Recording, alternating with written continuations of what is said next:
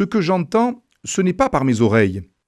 Ce que je perçois, ce n'est ni par la pensée de mon cœur, ni par aucun de mes cinq sens, mais uniquement dans mon âme, les yeux fermés, afin de ne pas faillir d'extase. Extrait d'une lettre de Hildegarde von Bingen au moine Guibert de Gamblou.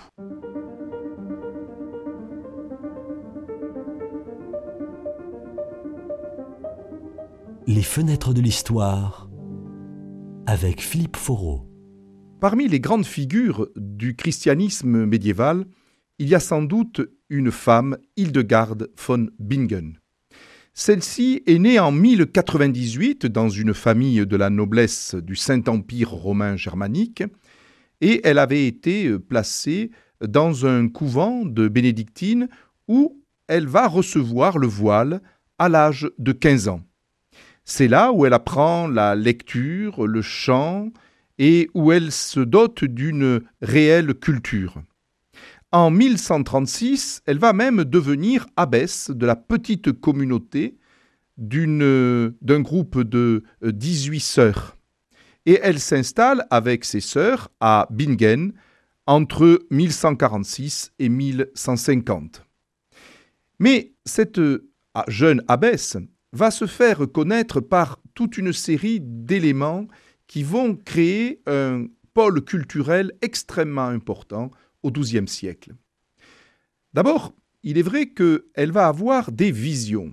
Ce que l'on retient d'elle en premier lieu, c'est effectivement cette espèce de visionnaire qu'elle a été tout au long de sa vie.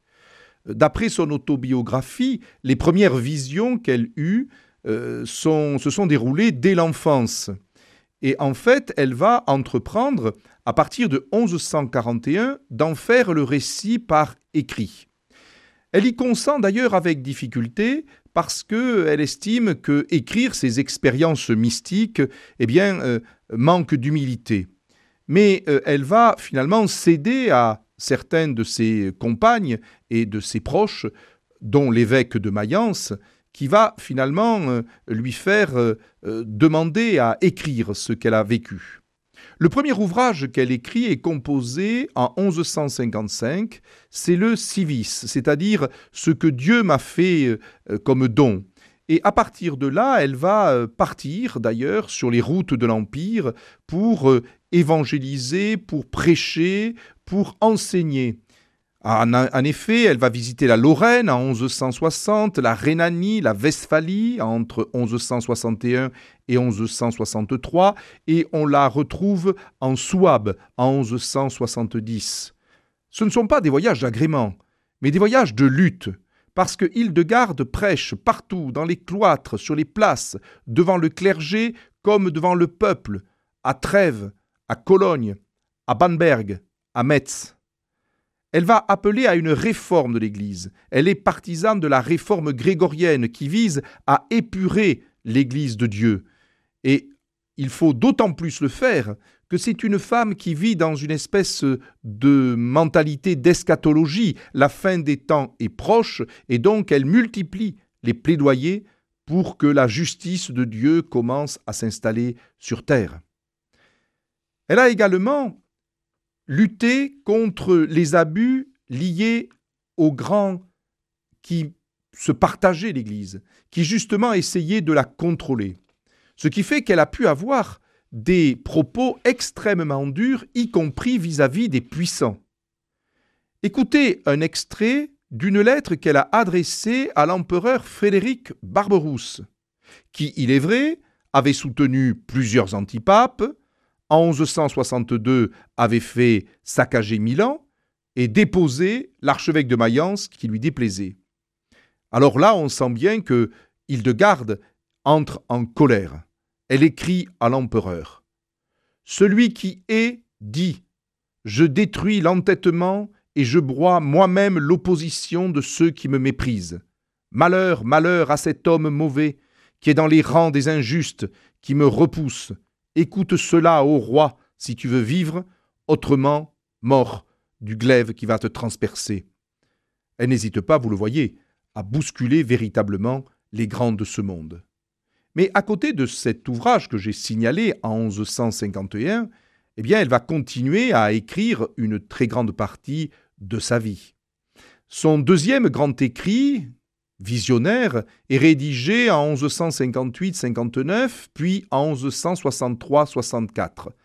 Le Liber Vitae Meritorum, le livre de vie des mérites, qui présente en fait une histoire du salut, partagée en six visions morales où s'affrontent les vices et les vertus. Ensuite, entre 1164 et 1174, elle mène à bien la rédaction du Liber de Operatione Dei, le livre des œuvres divines, qui va développer en division une véritable pensée cosmologique et anthropologique particulièrement riche. Ces trois imposants ouvrages forment véritablement une somme théologique qui est peu comparable à d'autres écrits du XIIe siècle. Et à côté de ces grandes œuvres intellectuelles et spirituelles, elle va être connue aussi par environ 300 lettres que nous avons conservées et qu'elle écrit à partir de 1148. Ces lettres sont composées d'avertissements, de conseils, d'exhortations, de, confidences, de consolations et, nous l'avons entendu il y a quelques instants, de euh, durs avertissements. Et ce qui fait également la particularité de Hildegarde, c'est qu'elle a composé de la musique.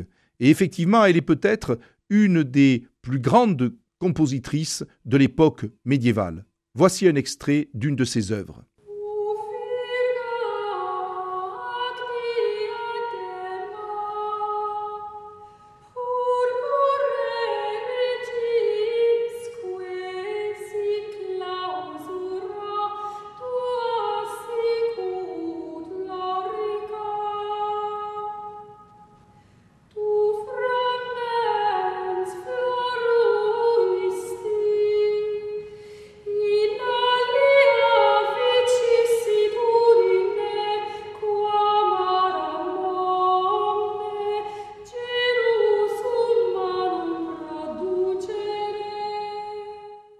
La musique d'Hildegard von Bingen, dont d'ailleurs nous pourrons écouter un concert à la cathédrale Saint-Étienne le 25 mars, eh bien, est un souvenir finalement à ses yeux de l'innocence de l'homme.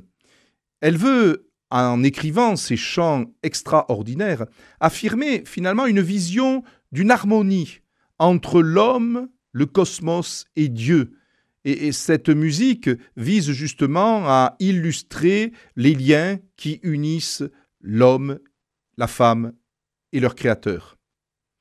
Il serait d'ailleurs injuste de ne pas signaler que les écrits de Hildegard von Bingen ne sont pas dus seulement qu'à elle. Elle a eu des collaborateurs. Elle a dicté en latin une grande partie de ses écrits. Il faut se rappeler du moine de Saint-Rupert, Volmar, qui a été son plus intime confident jusqu'à sa mort en 1170. Lui succède ensuite Louis, abbé de Sainte-Chère de Trèves, prévôt de Saint-André de Cologne, puis des biographes de la Sainte, Geoffroy et Thierry.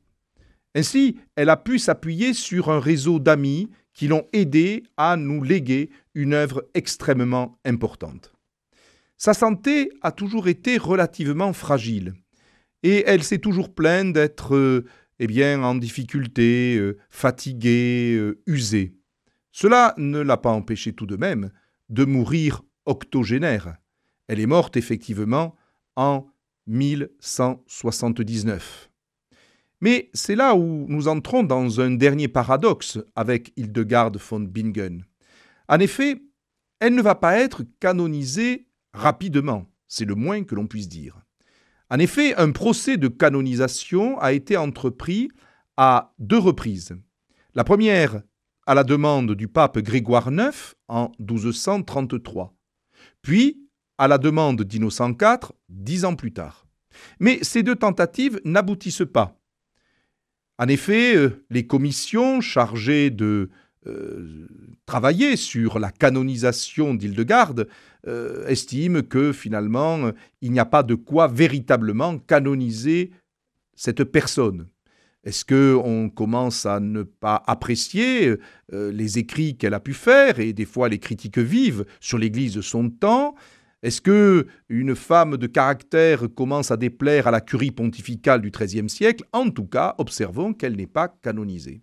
Par contre, en 1324, le pape Jean XXII admet que l'on puisse, même si elle n'est pas canonisée, euh, faire un culte public d'Hildegarde von Bingen. Et en fait, ce n'est que très tardivement que un autre Allemand a canonisé Hildegarde. En effet, alors qu'il y a un culte qui, euh, depuis le XIVe et le XVe siècle, s'est développé, il faut attendre le pontificat de Benoît XVI pour que l'on assiste à la canonisation de Hildegarde von Bingen en 2012. Vous voyez, très longtemps après sa mort. Et le pape allemand eh en fit également une docteure de l'Église, ce qui fait que véritablement, on peut estimer qu'aujourd'hui, Hildegarde von Bingen bénéficie d'une très grande et réelle postérité.